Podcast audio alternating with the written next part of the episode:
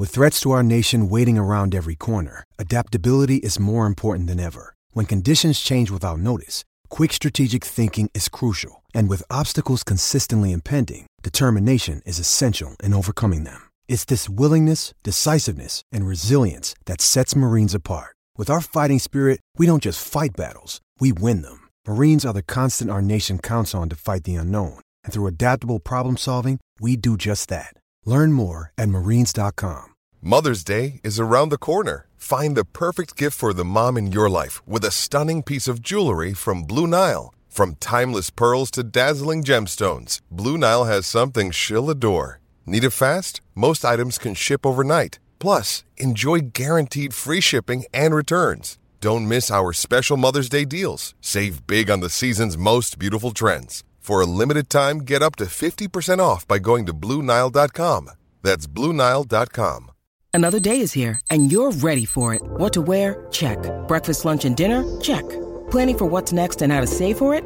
That's where Bank of America can help. For your financial to dos, Bank of America has experts ready to help get you closer to your goals.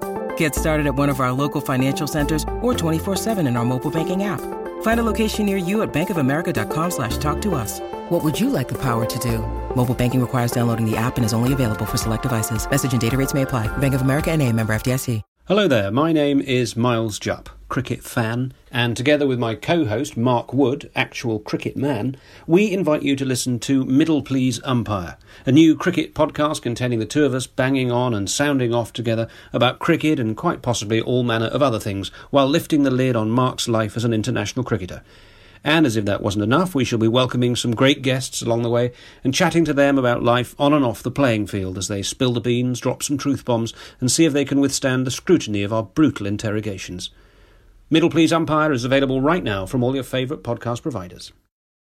Welcome, ladies and gentlemen, to the uh, the latest edition of your Manchester United Redcast. Back once again, like the Renegade Master, uh, for your delectation and delight after a, a wonderful win uh, yesterday on the south coast for uh, for Rocky Gunnar Solskjaer's Reds. That's why I'm using that term.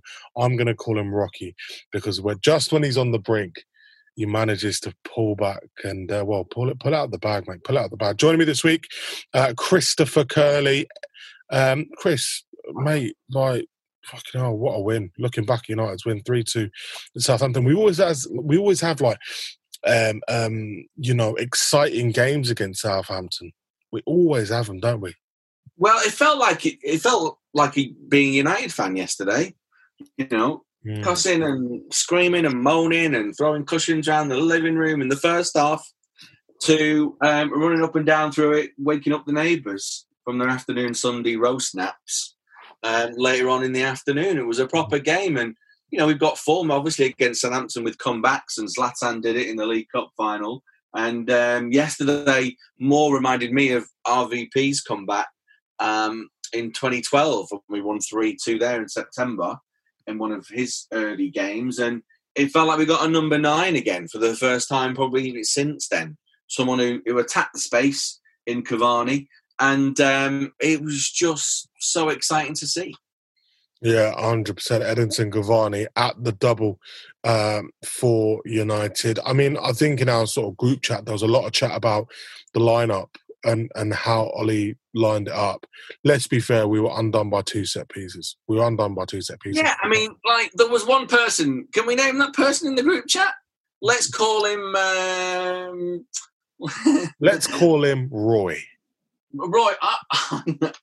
yeah, okay. Let's call him Roy. What Roy said was, and it was um, that he was he was against the formation changes and we should have rhythm and a steady team. But when I looked at that team sheet, um, it wasn't too much different from midweek because uh, Donny was still in there. Um, he just changed the midfield, and we've played that way before, particularly in away games with Rashford and Greenwood or Martial playing the inside forward. And as a false nine, Bruno was there, but you know, Lingard actually did it to some success against Tottenham a while back under Ollie. It did it in the derby as well. So it has worked before. And I think when you look at Southampton's midfield, they're, the strongest part of their team because um, they play a two and a two. mm. and put fullbacks against fullbacks. That that really needed to be um, combated with a lineup that was that was more like a diamond really for us. So I was okay, and actually uh, with the lineup itself, and said so in that group chat, and then looked silly when we went two 0 down. But I was still right because we missed, we just missed chances and didn't take them, and that's always been a problem we've had with um, those youngsters who've been up front, just being clinical enough and taking their chances at the right time. So, for example, uh, we were only 1 0 down when Greenwood um, had the shot that was saved and Bruno missed the follow up because McCarthy made that extraordinary um, second save. But that was a key point in the game. When you, if we'd have equalised, then things would have been much easy, easier for us. And that's what we've, we've not been great at over the last couple of years, even longer past Ollie's time, of taking the chances when you need them to be clinical to make life easier for you for yourself. Mm. And the rest, you know, the, their two goals were were kind of naive um, in lots of ways. You know, um, Ward Prowse can take a corner, and you know not to give him um, cheap fouls outside the box, and we did that. My only question really is um, on De Gea for the second one because does he have a technical fault? Because in midweek he conceded the goal from a similar position of a free kick. Um, and ended up trying to save it behind the line. And he seems to do the same yesterday. And I'm curious as to is that a technical error on his part? He's not moving his feet quick enough to get across to stop it. They've been great free kicks, yes, but um, the same things happened twice. Do you, do you want my stat attack? Yeah, go for it. Stat attack. We should have a jingle. We ain't got the budget for a jingle. Um, you know, United are the first side in Premier League history to win four consecutive away games, having trailed in each. Is that right? Well, I've, that, I've got I've got a stat attack for you to top it. Go on, go go on lad. Let's have a uh, stat off. Come on. All right, I'll get one for you. Um, you know, Man United have never won eight league victories away from home on the trot. Yeah, it's the first time in their history. Yeah, so that's like pretty good. There you go. Start attack. Start attack. Complete that segment. Uh, yeah, Ollie said it's one of those that when you win, you the mistakes we make don't really matter. At the end, I was proud at two two because we did so well. The team is getting better and better and improving, which is what I want to see. I thought second half, you know, they kept they won the ball back quickly, high up the pitch. I think I read that Henderson from a journalist that Henderson came on was kept shouting at Maguire and Lindelof to not sit back and and condense the play. And mm. when Bissaka was getting up the backsides of, of, when the ball and winning the ball back quickly, so was Fred, and he just kept the pressure on. And I think there's been two distinct differences um, that I've noticed that we're getting better at with the two team changes and the two new signings have added quality because they keep the ball. So Van der Beek has been fantastic at short, sharp passes keeping the ball, not giving it away cheaply, mm. moving the ball quickly through the midfield to get those gaps. I think that's kind of changed the tempo of our play amazingly well. The, the thing think, is, we we win we win our game in hand. We go fourth. Oh yeah, behind yeah, Liverpool not, Spurs. No, well, let's not get. I'm not getting too excited yet, just yet about that. I'm just kind of enjoying the, the subtle changes I'm seeing in the team, which I think can be embedded in the way that we play that maybe in a few weeks' time can get us talking about, oh, actually, we're only two points off the top. What's going on here? Everyone else is having a weird time. We're mm. looking pretty good. I think Telles has made a massive difference. I, agree. Is that every time Telles gets the ball, he's looking forward, not looking sideways, not looking backwards like Luke Shaw does. He's looking forwards, and he's got such quality with his left foot to stretch the play. It makes the back four drop off five yards because they know they might hit him over the top. Yet he can play it short then and create more space. And I think his quality is on that left side of the pitch. I'm very excited about when Moore and Cavani starts a game at number nine and Tatler he's, to work out how to cross the ball on the left. He offers he offers something else. He just offers. I, am a big fan. I want him in swing. I want, I want him taking in swinging corners though. He's not taking them yet. He did a couple in his first game. Well, he, he looked distinctly like he doesn't want to run over and take them, and Bruno's taking an outswinger. And I think sometimes if Telles sticking an in-swinger on a goalkeeper, mm. going to be deadly with Maguire and Cavani attacking the ball. Yeah, I agree. Um, I mean, you look at the run of fixtures. We've got PSG, West Ham away, which is we're notoriously always shit there, aren't we? Um, Leipzig away, City at home. Um, our game in hand is Sheffield United away, and if we're not win- beating them, then we ain't ever going to beat anyone. And then we got we got dirty Leeds, dirty dirty Leeds. Tell me about your memories about dirty Leeds. I think um, a game. Well, I've never I've never smelt fear at a Leeds game as much as I have done ever. I remember I was at the Youth Cup game in '92, um, the class of '92 youth final at mm. Old Trafford. Thirty thousand people turned up for that, and they were singing Munich songs. And outside, it was deadly. And um, the year before, um, in the September, I think we drew one-one with them. Mm. Uh, Lee Chapman scored. Oh, the Schmeichel missed the cross and he got a header at the far post. But I remember uh, my biggest memory of that is the um, announcer at Old Trafford said. Um, Keith Fane. Pardon? Keith Fane. Uh, it might have been Keith. It might, but I think it. Don't think it was Keith. I think it was a woman because it was a health and safety issue. Oh, was it the was it the woman? Yeah, it was oh, Yeah, yeah, yeah, yeah, yeah, yeah, so, yeah, yeah, yeah. When she said, um, "Will the owner of car CNE four three nine Y please return to it because it's on fire?" and then 30 seconds later, bing bong again, she comes on and says, uh, Will the owner of car G321XDB please mm. return to your car because it's next to it? And it was the only thing that made Leeds and Man United fans laugh at the same time. And I always remembered that um, and that period of, of United Leeds. But you know, we hate Liverpool, we hate City, but we really hate Leeds. And we they Liverpool, Man City. but, but you know, there's a generation of fans who don't know this hatred. There's a generation of players who don't know this hatred. Mm. And so I'm quite grateful that we're not going to Elland Road first with a full stadium because I promise you that place will scare those United. Will will scare quite a few of those United lads. They won't know what's hit them. I think. Um, and Leeds, but you watch Leeds now, and I love watching them. They're, they're God. you know, they're murder ball. Bielsa's a good manager. Um, my first encounter with Leeds was actually the treble season. We'd just been dicked 3 1 away at Sheffield Wednesday uh, the week before. And I remember we were going up to Old Trafford and we were a bit nervous. We went on quite a poor run of form there. I don't think we won. Or we beat Leeds and then we lost. And, and then we beat Forest on. We played Forest on Boxing Day, but we lost like one Maybe With two Middlesbrough, Middlesbrough beat us at home, and then we didn't lose again before Christmas, three two. And then we didn't lose again the whole season. Yeah, yeah.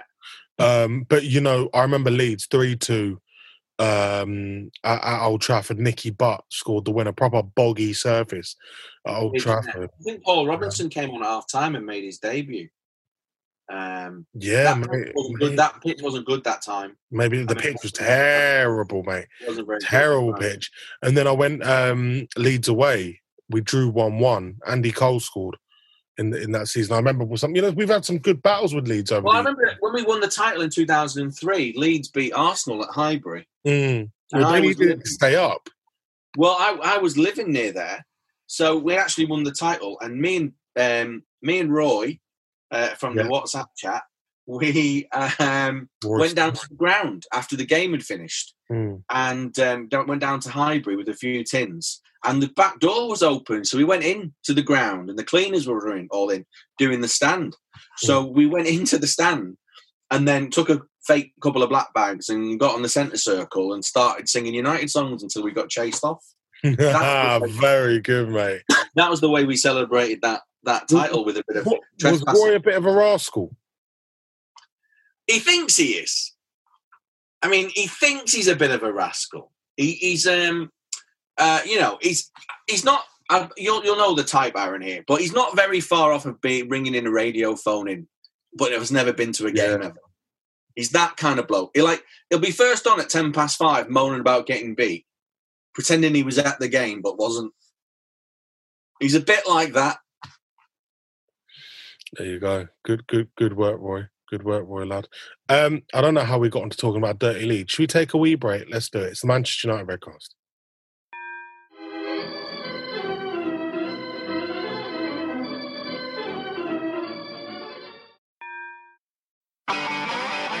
If you want an e bike that doesn't look like it's made for the shopping precinct, something that's less Mr. Bean and more Steve McQueen?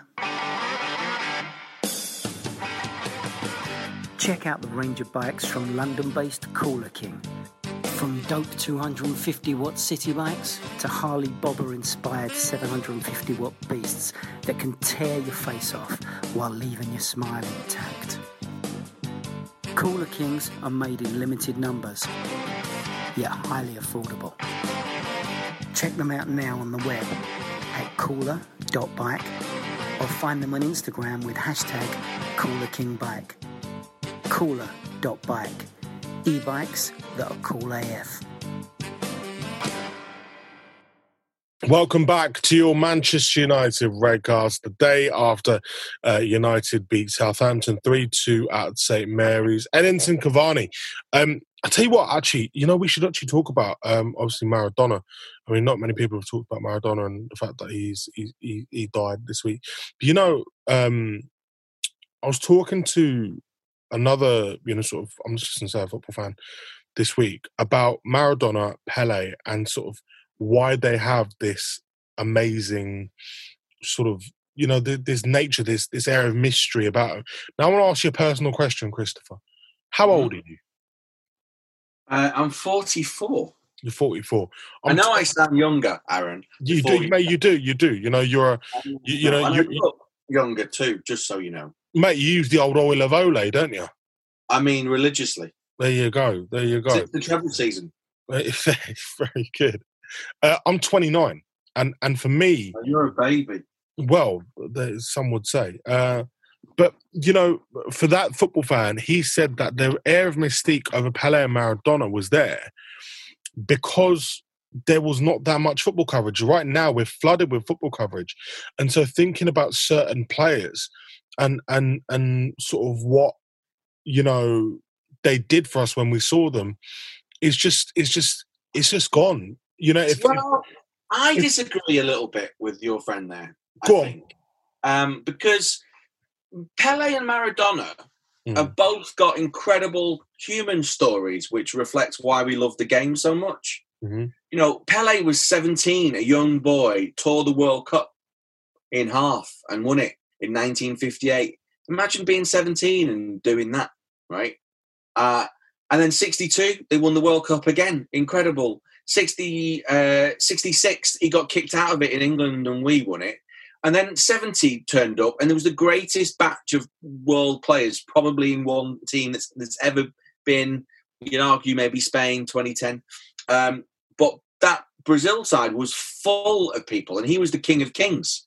And it, yes, it was a different era. It was the first time we'd seen football in colour in that World Cup. And this mystique of Pele and number 10 and being the best player in the world all kind of came together. Whereas Maradona turned up, and he's kind of the good guy. Whereas Maradona turned up, you know, not long after. Um, a lot of comparisons with Pele in terms of being 17 when he first came broke into the national side in a World Cup. I think um, he was in. The, I think he was in the squad in '78, um, but '82 he got sent off and was a bad boy. So he was like he was like the opposite of Pele in that sense.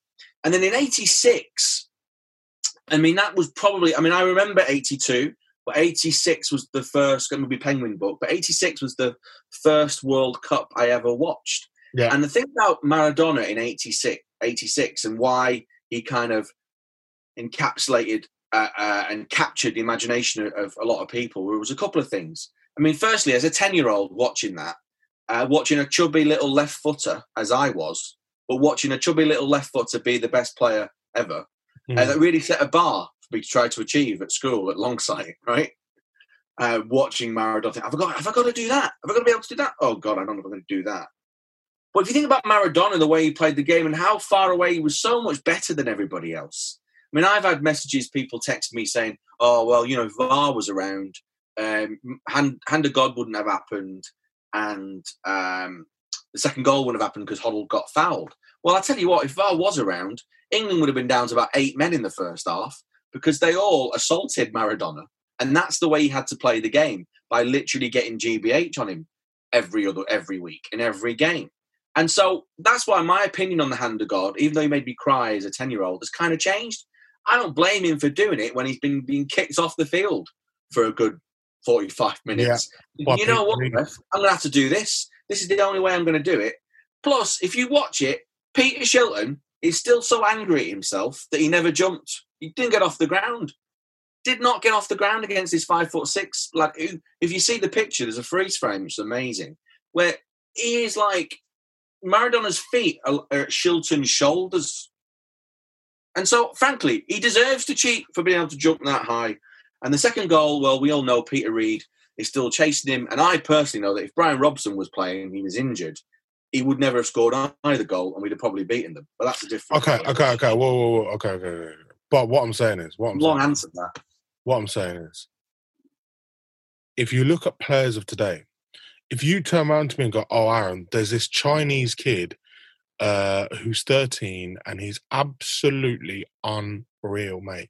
Banging in goals for fun, skills left, right, centre, up, down, everything like that. You know what I'd do straight away? Bang on YouTube. YouTube, try and find him. Google, try and find him. I reckon the internet has bastardized these sort of I don't know. I don't know. I think it's. but I no, know. no, no, and I'm looking. Whoa, whoa, whoa, whoa, whoa, whoa, whoa, whoa, chemo Sabi. Let me give my example. Let me give my reason. Go on. When I think back to like the 90s to the early 2000s, I think football was was at its peak. Yeah, up until like 06, 07, around there, at its peak, to the point where when you played in a, a in a Champions League game, when you had a team come to town like a Dortmund or a Barcelona or a Bayern Munich, you knew they were good, but you know these other players they had in their lineup, you didn't know about them because all you'd seen of them was maybe 20 seconds on on on Trans World Sport or something like that on like six o'clock on a Saturday morning. So when Bayern turn up to United in '99 with Giovane Elber, yeah, and Bayern and and uh, yeah, Bayern had Giovane Elber, who was an unreal footballer. He was You shit yourself. You shit was- yourself, mate. No. Yeah. And then when No. when Barcelona have Sonny Anderson up front, you shit yourself, mate. I remember thinking to myself, the player and the player I think this sort of refers to most is Gabriel Batistuta. Gabriel Batistuta was this unreal footballer, but he had an air of mystique. Well, I think- see, I think the exact opposite. The more you know about them, the less scary they are. So, like when you But don't, that's what I'm saying. That's what I'm saying. But you know, as a fan, it gave you excitement. You think about the game all day, mate. You sit there and you go, "Oh, I fuck." about the game all the time. No, that's, I don't, just because you can see it in the YouTube or there's the internet to I, watch. I, I think we know no, no, too much about players. We used to sit there in our heads, and there were so many more talking points. We'd sit there and go, "Fuck me, John O'Shea up against Francesco Totti.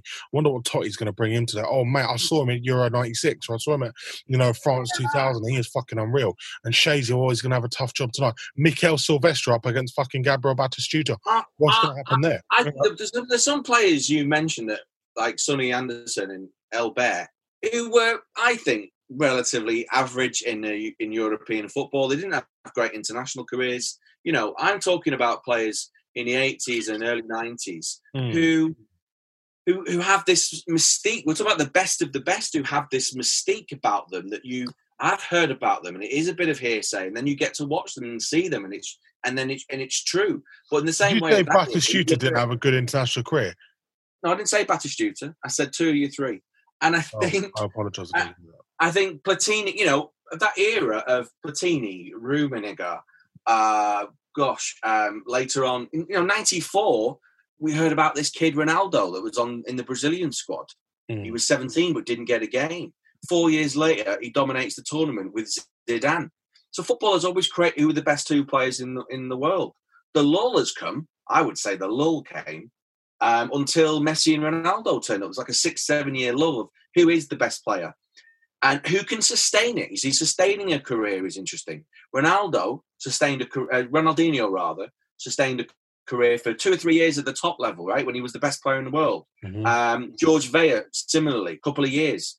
But Pele did it for a decade. Maradona did it for a decade. Zidane did it for a decade. Ronaldo would have done it, first Ronaldo, for a decade, but for his injury, and was still great. And now we've been so blessed to have Messi and Ronaldo for 15 years. I don't, and they, and arguably they're better than Pele and Maradona. There's a good argument to be made because of their longevity and the consistency of their performance at such a high level.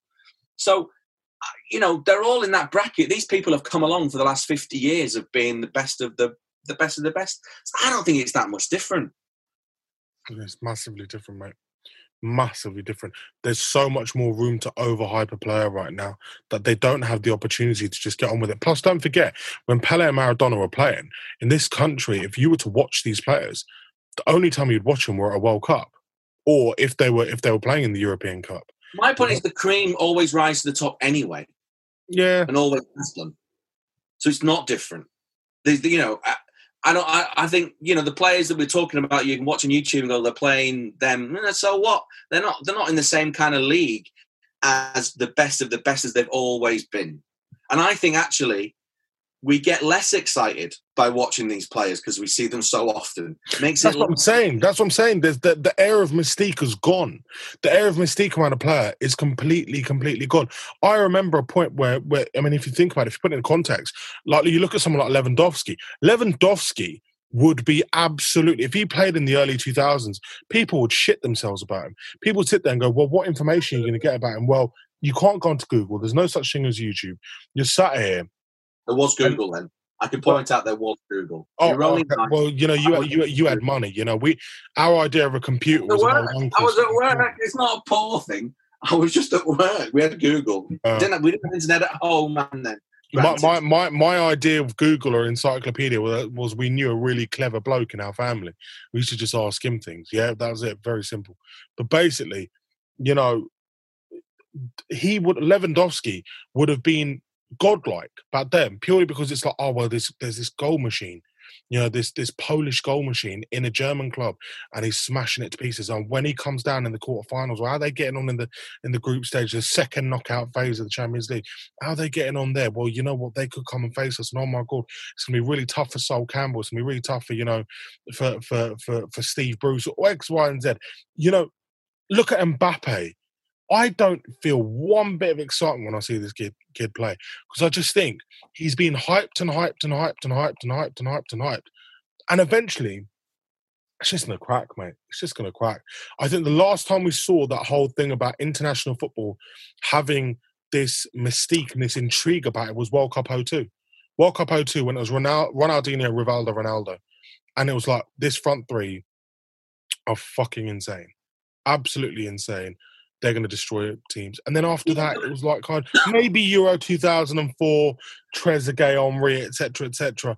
But I don't know. I just, I just. I think, I think this is a different conversation, though. It's more about how the weight between of popularity between international and um, European competition has kind of changed that, rather than the ability of players or information.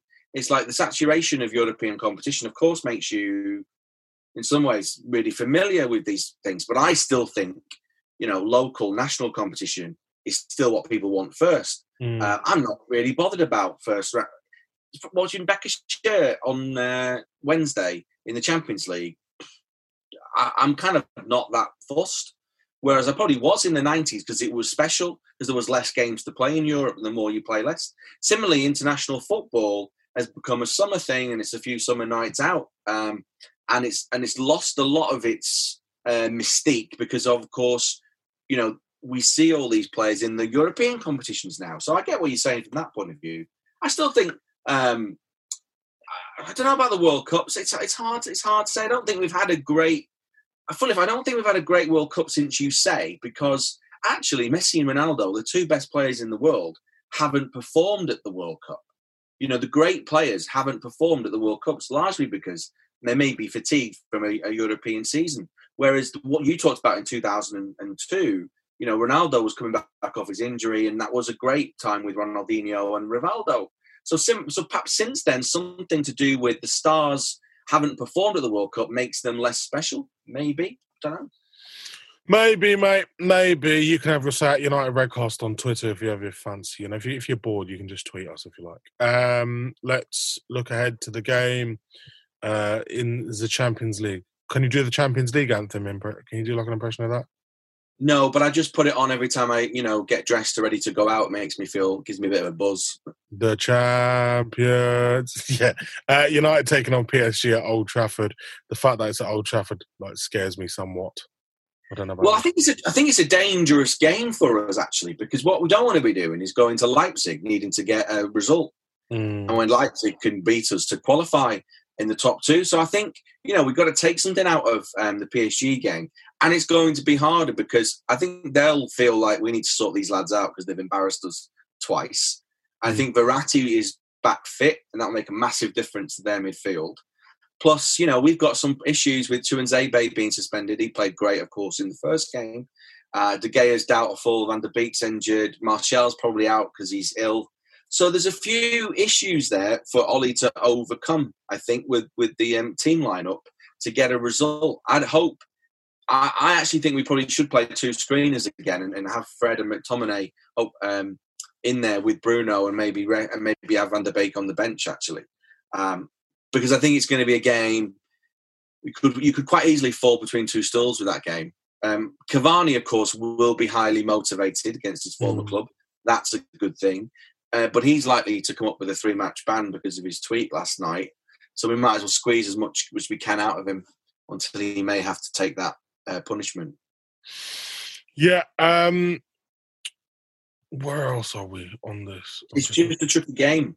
Um, and then, you know, what we don't want to do coming up to West Ham on Saturdays lose the momentum that we gained from the win yesterday. So it's going to be a, a tricky, a tricky week, I think. Five thirty Saturday on on. I'm concerned. I don't know about you. well, be interesting. West Ham are playing tonight, aren't they? So, um, how right. close is Antonio getting back fit?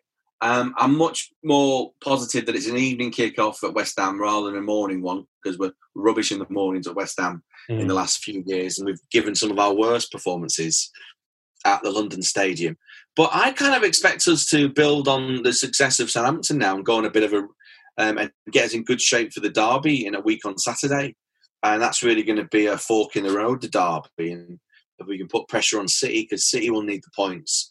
But it'll be a massive confidence booster yesterday. And you'd want to think that they can take that through now for what will be a very, very busy month of games. December is typically um, tough from that point of view, but even more difficult, I think, this year uh, with everything that's going on. But there's a squad. You feel like there's a squad there. You feel like there's 18 players there who you know you don't particularly weaken the side too much when you put it out.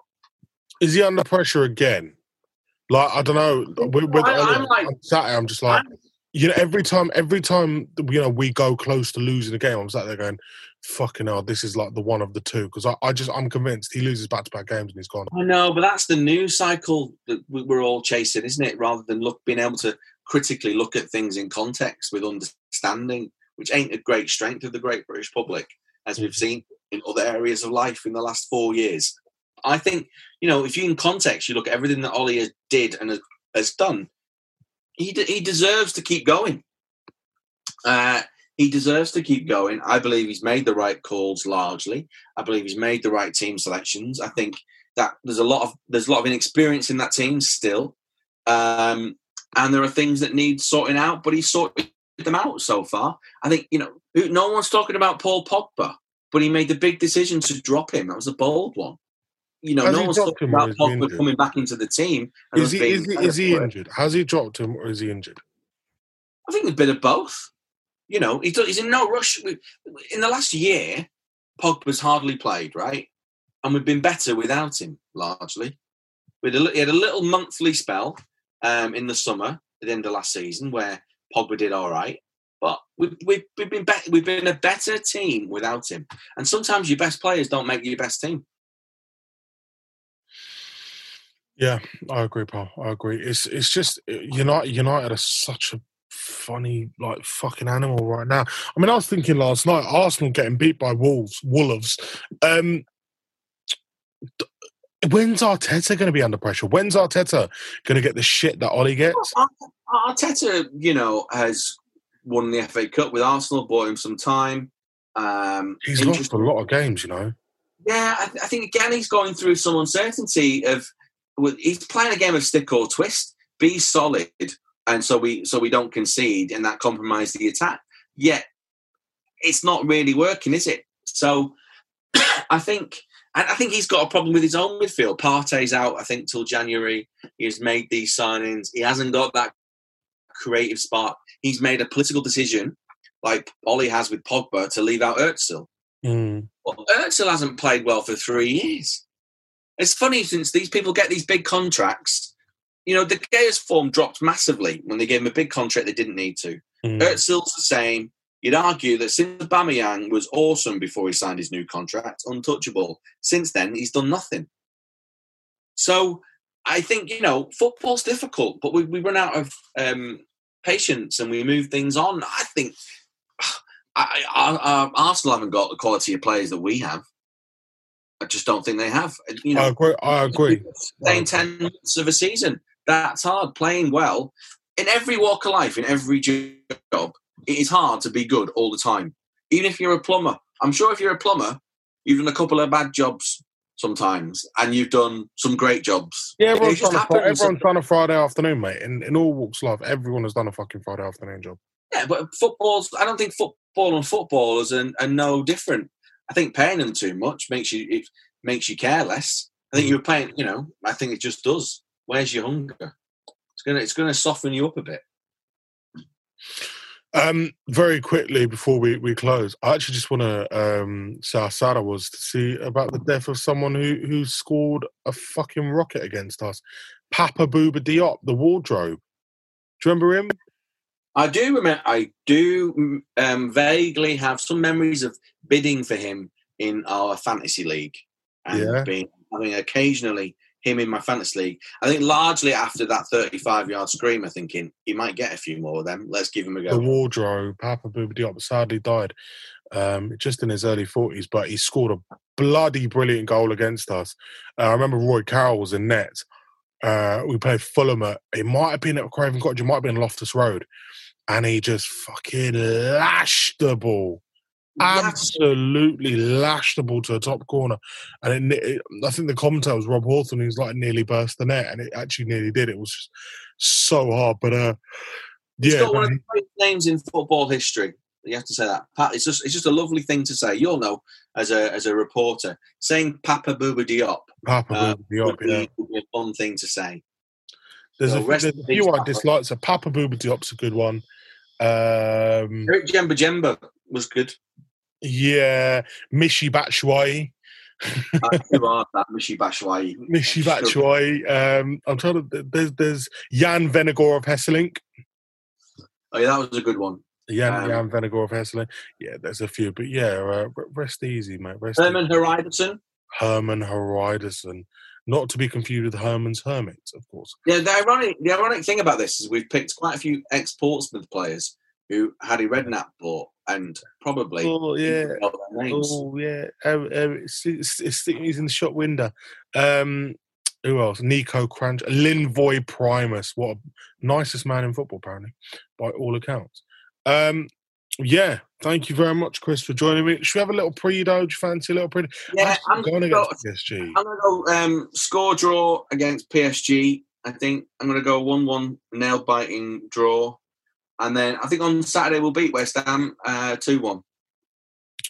I think we're going to beat PSG. You know, Good. we beat PSG. Good. Uh, I think we're going to beat him 2 0, 2 1, something around that. and then I'm a little bit concerned about uh, about um, uh, uh, sorry about West Ham away. I've always been concerned about West Ham away. I'm, I just wonder how it's going to uh, how it's going to go. But yeah, uh, I'll probably go. I think I think they'll score first, but I think we'll win three one on Saturday. Um, Chris, thank you very much for joining me, mate. I really appreciate it, It was a pleasure. I feel like we've had a, a, a, a big old heated masturbate. We, we, we, we, yeah, we have. We've had a laughter, haven't we? yeah, I feel I've just missed. It's kind of the chat I've normally had in a pub, but I haven't been a pub since March, Good. so I've enjoyed that. Lovely, lovely, lovely. Christopher, thank you for joining me, pal. Um, don't forget the United Redcast available on all your favourite podcast, uh, podcast, well, the places you get your podcasts, if you like. I'm Aaron Paul, East Chris Curley. Catch you soon. Wasn't that a great podcast? Now, if you've got 90 seconds spare in your day, come and listen to ours. It's called What Has He Said Now? and is available wherever you got this podcast. Number of people to the flu. This is a playback media production. Get all the associated links for this podcast at unitedredcast.com. ChumbaCasino.com. Sports Social Podcast Network. Hey guys, it is Ryan. I'm not sure if you know this about me, but I'm a bit of a fun fanatic when I can. I like to work, but I like fun too. It's a thing. And now the truth is out there. I can tell you about my favorite place to have fun Chumba Casino. They have hundreds of social casino style games to choose from, with new games released each week. You can play for free anytime, anywhere and each day brings a new chance to collect daily bonuses. So join me in the fun. Sign up now at ChumbaCasino.com. No purchase necessary. VGW. Void were prohibited by law. See terms and conditions. 18 plus.